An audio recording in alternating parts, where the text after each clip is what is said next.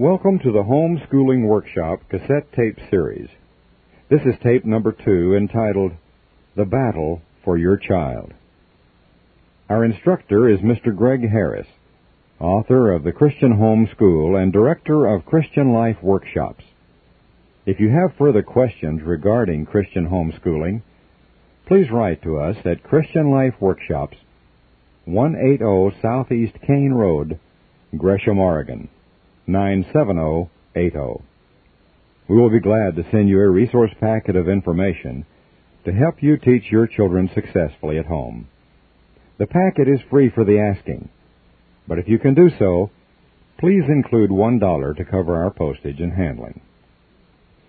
In this second introductory session, Greg will present the biblical purpose for having and raising children and explain who is fighting for control over your child's education. And now here's Greg with The Battle for Your Child. We've seen too many burned out missionary kids to go down that path again. And so the men responded, notice they're still thinking about what he said in the last overhead wicked thing. Do not do this wicked thing. And they didn't even hear this. They just ignored all of that and they suddenly realized, You're judging us. Who are you to tell us what's wicked? And notice how they respond. Get out of our way, they replied. This fellow came here as an alien and now he wants to play the judge. See how the how humanists just cannot stand the suggestion that there is an absolute right and wrong in the universe and that they'll someday be held accountable for it. And so they said, "Now we're going to treat you worse than them. We're going to rape you and they kept pressing on Lot and moved forward to break down the door. About that time, one angel leaned over to the other and said, I haven't counted ten. Have you counted ten?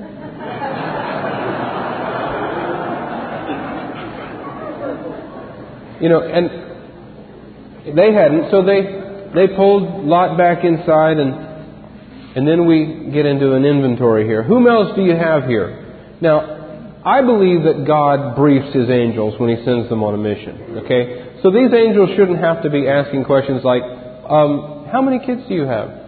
Any pets? You know, this is not uh, like uh, Allied Van Lines or something. This is the raid on Entebbe. And so these guys are not asking these questions in order to, to take inventory so much as to get this young father to come back to reality. Notice how specific the questions are. The men said to Lot, Whom else do you have here? A son in law. That is singular in the original Hebrew. Singular. That means there's a married daughter somewhere in town. And the next question, and your sons, and that is plural in the Hebrew. That's at least two. It's 11 o'clock, Lot. Do you know where your boys are tonight? And he didn't know.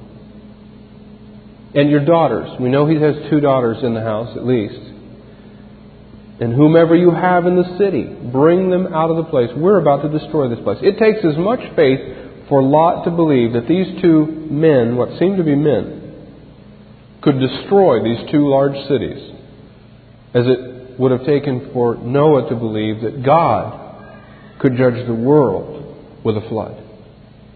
So we have the same trial of faith, don't we? And so we find Lot went out and spoke to his sons in law, and they were to, who were to marry his daughters. He said, Up, get out of this place, for the Lord will destroy the city. But he appeared to his sons in law to be jesting. Come on, Lot. There you go again. You're always trying to save the city. Down there in the gates, you know, lobbying, picketing, marching. Lot, you're always trying to fix something, aren't you? Always out there spending yourself, trying to poke your nose and force your convictions on other people. And They didn't take him seriously. And When morning dawned, the angels urged Lot, saying, Up, take your wife and your two daughters who are here, lest you be swept away in the punishment of the city. But now he hesitated. Noah worked, for, from what we can tell, about 120 years building that ark.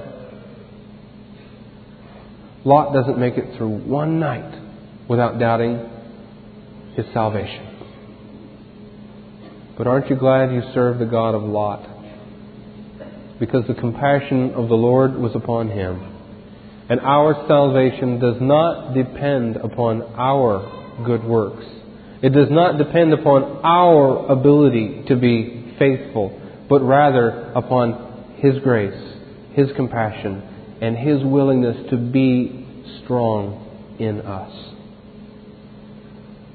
And so, the men seized his hand and the hand of his wife and the hands of his daughters, for the compassion of the Lord was upon him, and they brought him out of the city. And it came about when they brought them outside, they said, Escape for your life, do not look behind you, do not stay anywhere in the valley, escape to the mountains, lest you be swept away. Now, you may be able to get your wife out of the city, but you may have a little difficulty getting the city out of your wife. Because she had developed a real love for that place, and so she looks back and she became a pillar of salt. You may recall that in Luke 17, verse 32 and 33, the Lord says, Remember Lot's wife. Whoever tries to keep his life will lose it. Whoever loses his life will preserve it. And so we know from what our Lord is saying that what was in Lot's wife's mind at that point was, My life is back there. See, we have catalogs. It's not so bad for us to leave a place like that. They didn't have catalogs. They didn't have mass transit systems so you could just go and come. She was leaving everything behind. And Jesus said, That's what God counted unworthy to enter the kingdom. And so God is the one who judged her. And she was turned into a pillar of salt as a monument to worldliness and the foolishness of loving this world's goods. You may be able to get your daughters out of that age segregated peer group, but you may have a little difficulty getting your your daughters to leave behind the values, the attitudes, the sense of right and wrong that they picked up from that group. Later in the cave, they said, Let's get our father to drink wine and lie with him and preserve our family line through our father. Great. Let's use incest in order to have a family. Maybe they learned that in the values clarification class in Sodom and Gomorrah High School. Because I'm sure they allowed homosexual teachers there. You see, we're dealing with a very, very predictable consequence of living in a city with that kind of an environment. And these two daughters succeeded, folks. They raised up two boys Moab, who became the father of the Moabites, and Ben Ami, who was the father of the Ammonites. And those of, those, those of you who know your Bible know that these two men, these two men became the fathers of two tribes, and those two tribes became major enemies of Israel with thorns in their side for hundreds and hundreds of years to come. You may not live to see the impact that your children and your children's children will have in this world, but God already sees it. Anyone can count the seeds in an apple. But we're serving a God who counts the apples in a seed. And when He says to you, aim that child, you may not think that child's so hot. You may not think he's got great potential. He may seem to be slow and addled to you. But, folks, he may light the world someday if you just give him the right training. Send him in the right direction. God's given that child to you as an arrow, and He's saying to you, aim that child for life. And usually the greatest men in this world are not appreciated when they're young. They're not usually even appreciated in their lifetime. But when they have done their task, fulfilled their purpose, then the world looks back and sees the tremendous gift that some mother and father gave to this world as they aimed a child that was given to them by God faithfully. We're part of that process. It would be easy for us to write off Lot as just a loser, a rogue from the rogues gallery of the Old Testament. But the Apostle Peter will not permit us, the Holy Spirit will not permit us to write him off in that way because three times in the book of 2 Peter we have Lot referred to as a righteous man. a righteous man living among them day after day was tormented in his righteous soul by the lawless deeds he saw and heard. What does that mean? That means Lot was a man who cared. He was offended by what was going on. He was probably in the gates of the city trying to change things. Now, this is a very delicate point I'm trying to make right now. Lot was a man with tremendous burden to try to change the course of the city.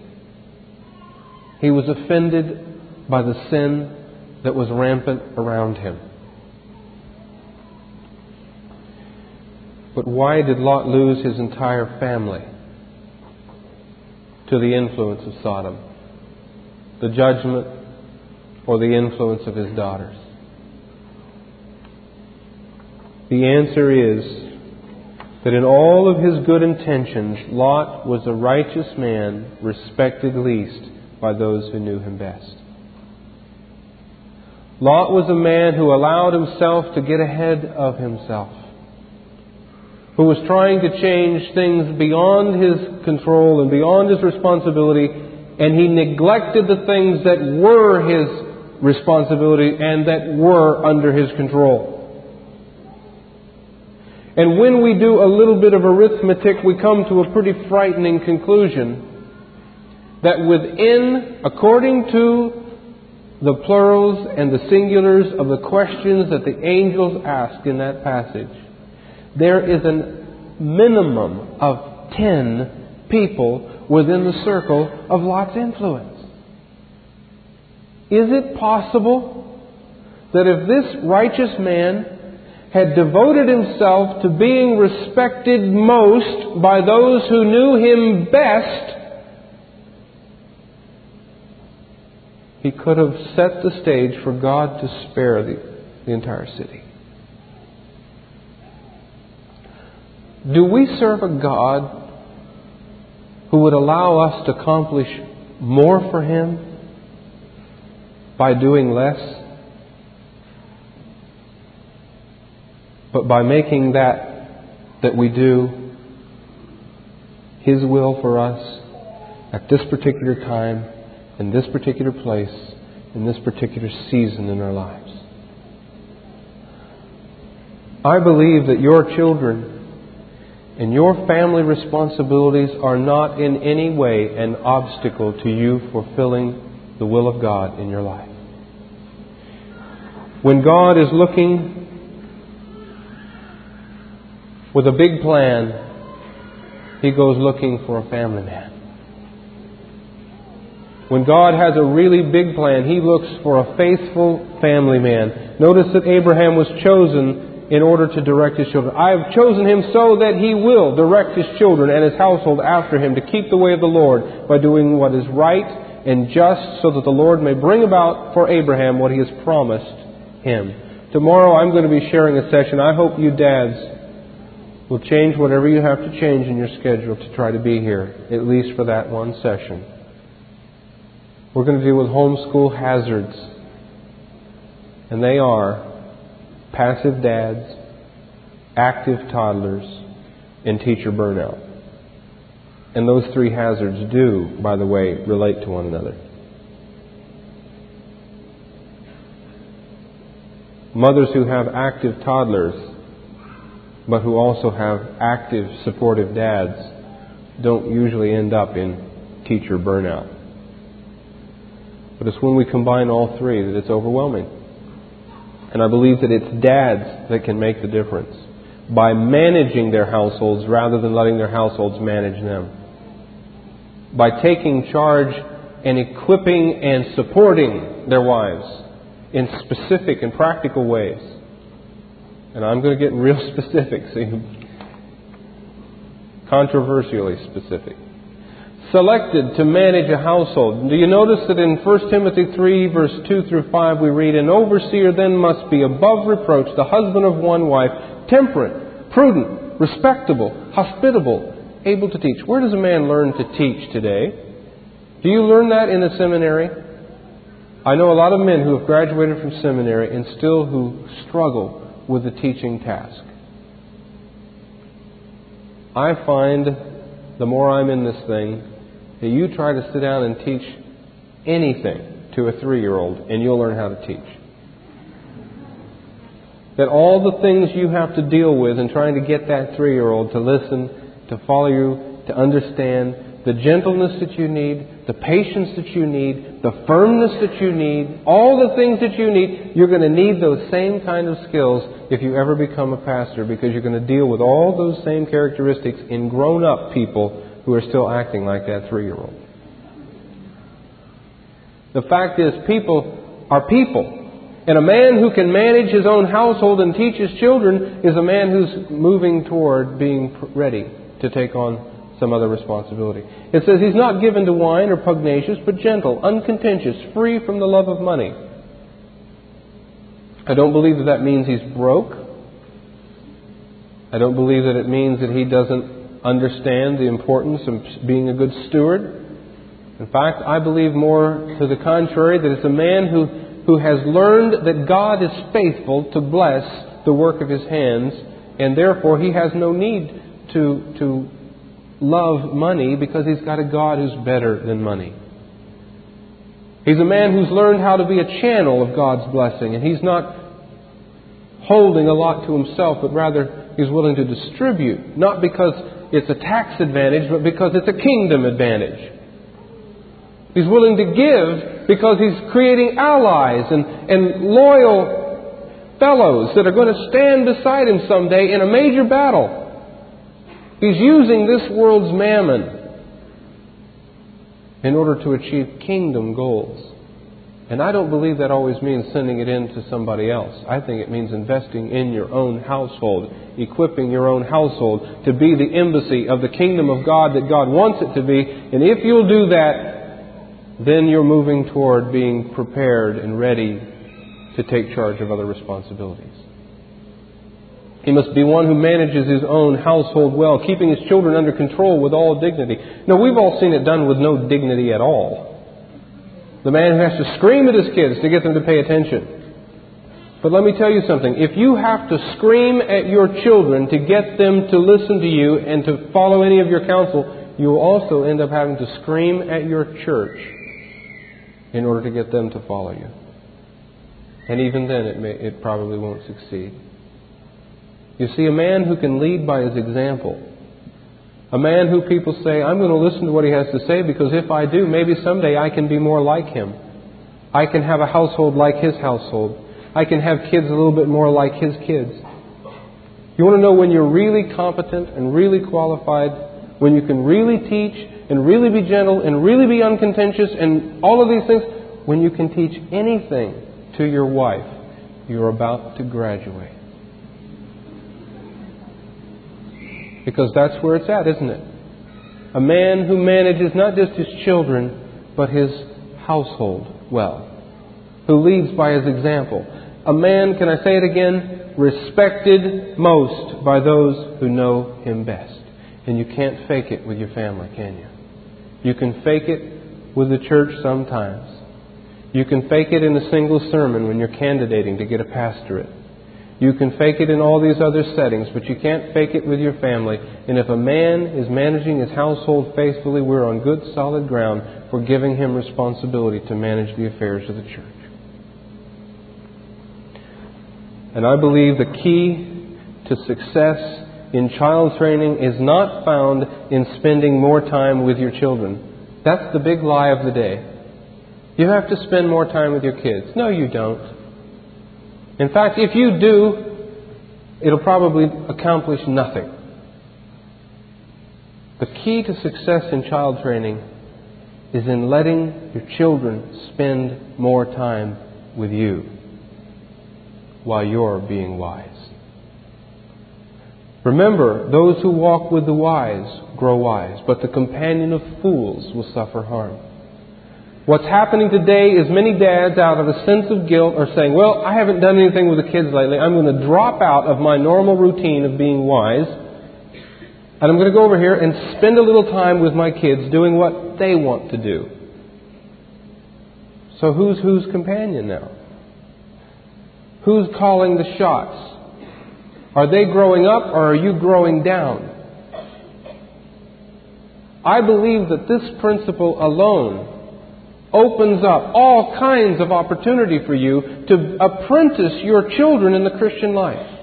To figure out what should you be doing today and then take your children with you as you do it.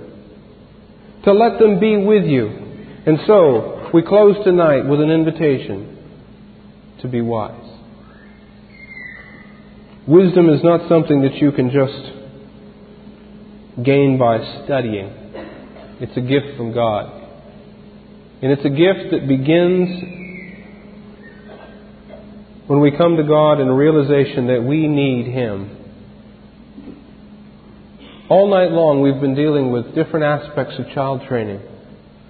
But have you noticed that every point along the line, it's not been the children that's the issue, but rather you as parents. Because it's your palate that's going to be the first one that tastes. You can't touch the palate of your child with something worth sharing unless you're chewing on something. You've got to taste it first.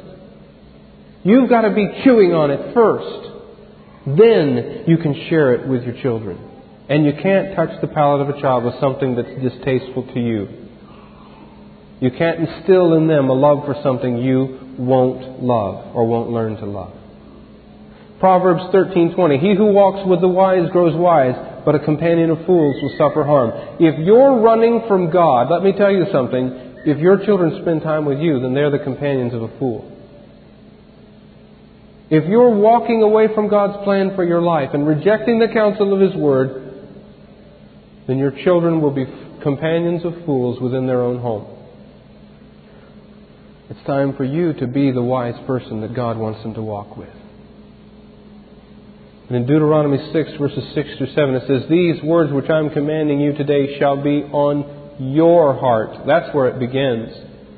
God is not automatically approving of all parenting in this world. Did you know that? He's saying, first, these things should be on your heart. Then I want you to teach them to your children. And for us to automatically assume that every parent is automatically qualified to be the parent that they're supposed to be is foolishness. None of us are qualified until God makes us qualified.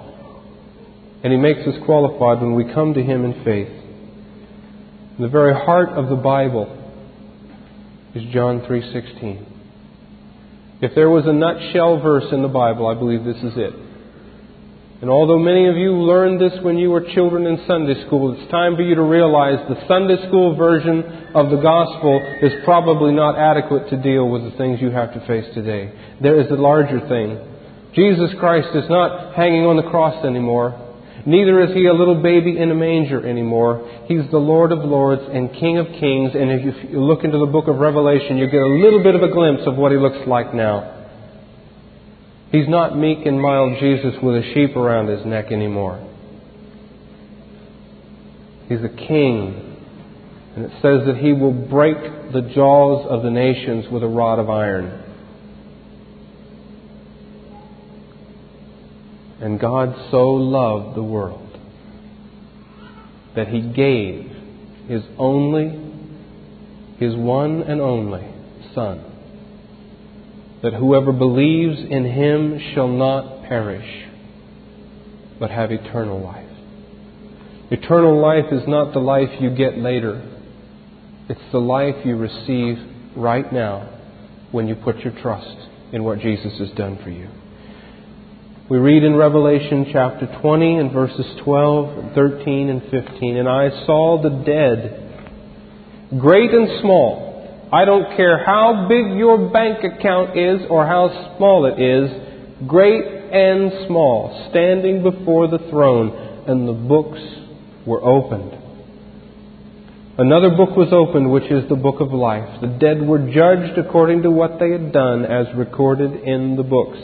The sea gave up the dead that were in it. You can go spread your ashes over the waters if you want. You're still going to be standing there someday. And Hades gave up the dead that were in them, and each person was judged according to what he had done. If any man was not found written in the book of life, he was thrown into the lake of fire. According to the Greek The same words that are translated that Jesus Christ will be Lord forever and ever are the same words that are translated that hell will burn forever and er-, ever.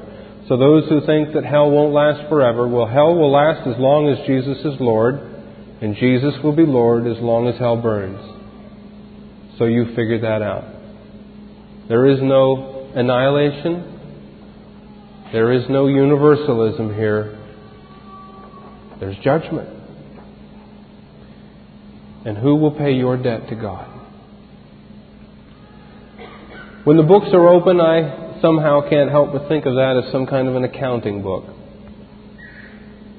And in that book somewhere, there's going to be a listing like this, and there's Greg Harris's name and the offense. Folks, I've got news for you. I have sinned before God and man. I have sinned.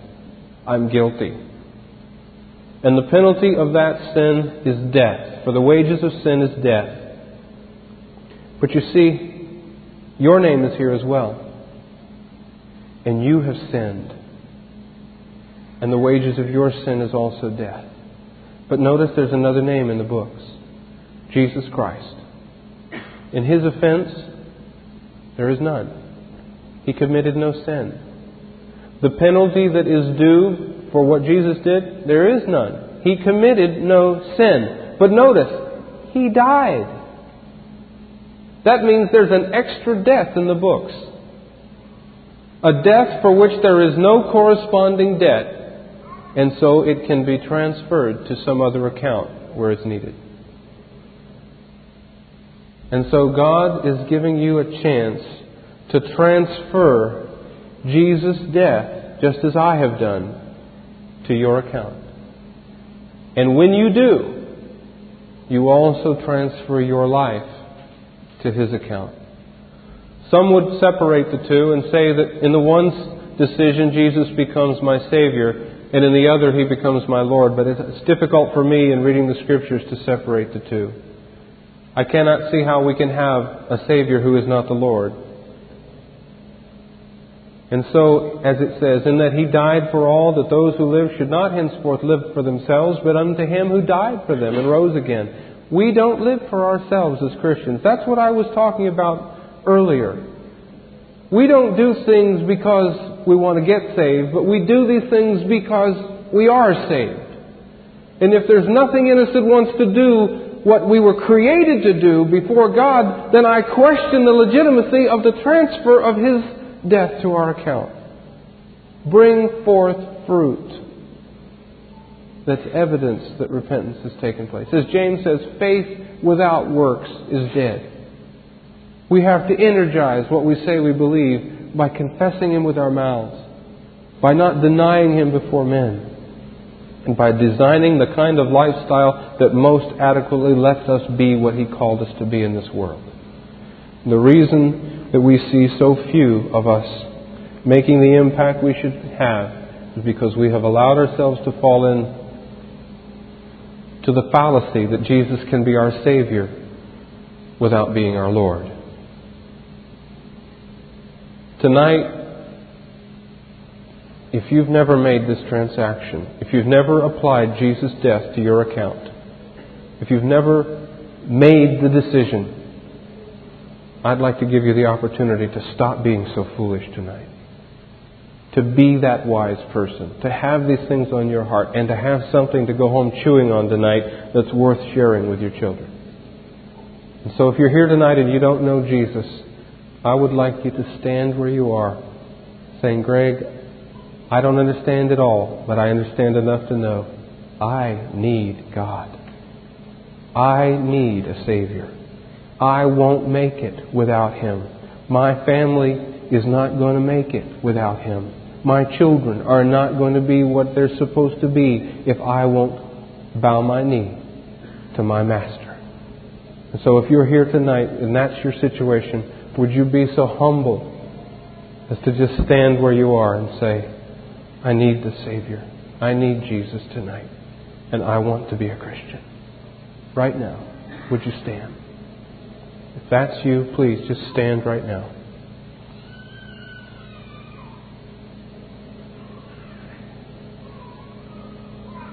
Anyone at all? I believe that God is dealing with some, especially men. Perhaps the hardest thing any of us will ever do, gentlemen, is to give our hearts to Jesus and hear our wives say, I've been praying for you. I knew you would. I win. Isn't it funny how we get into that mentality? That somehow saying yes to God is letting her win. Sometimes it's the other way around. If that's that's a dumb reason to go to hell. If you need to stand, let's be bold about it. Stand right now. Praise God. Praise the Lord. Thank you, Jesus. Praise the Lord.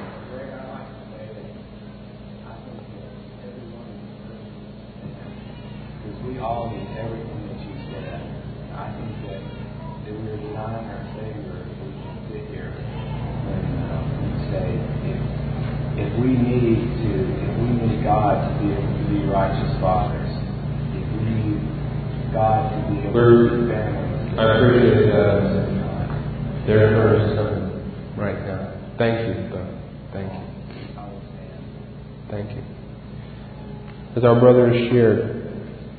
I'd like to close with a peer dependent king here. 1 Kings 12, verse 8, we read, But Rehoboam rejected the advice of the elders gave him and consulted with the young men who had grown up with him and served him. And he asked them, What is your advice? How should we answer these people who say to me, Lighten the yoke that your father put on us? And the young men who had grown up with him replied, Tell the people who have said to you, your father put a heavy yoke on us, but make our yoke lighter. Tell them, My little finger is thicker than your father's waist. This young king, the first major decision of his administration was asked to lower the taxes. He consulted with the elders, and they said, You better do it. Lower the taxes. Give the people what they're asking for. Confirm your throne because the people could rebel. You could almost hear them saying, You can always raise the taxes later. But then he went and consulted with his pals that he'd grown up with. And they said, Don't let these people push you around, Rehoboam. You let them tell you what to do now, they'll be telling you for the rest of your life. You show them who's boss. You raise the taxes. And so Rehoboam listened to the counsel of his age mates, and the kingdom of God was torn to pieces. It was prophesied by God that it would happen. But the way it happened was that the wisest man who ever lived failed to let his own son walk with him. In other words, you can know all the answers. You can know what the Bible says. You can walk out of here tonight, maybe even with goosebumps, and still go out and do some pretty foolish things. It's not just knowing the truth, it's being a doer of it.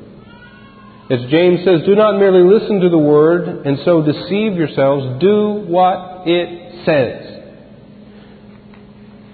And so tonight, as our brother has suggested, it's time to rededicate our lives to serving the Lord as an individual.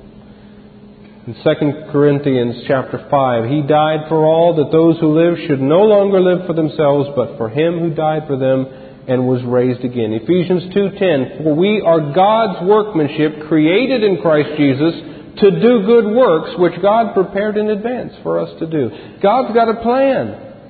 Saving you puts you into that plan. Now, let's fulfill it. Let's work it out. We serve God not in order to be saved, but because by His grace we are saved. We don't earn our salvation. We don't pay for it afterwards. We didn't get it on installment plan. But we're doing these things because they're right, because they are fulfillment of God's plan for us. And I also ask for a commitment to serve the Lord as a household. God has put you together.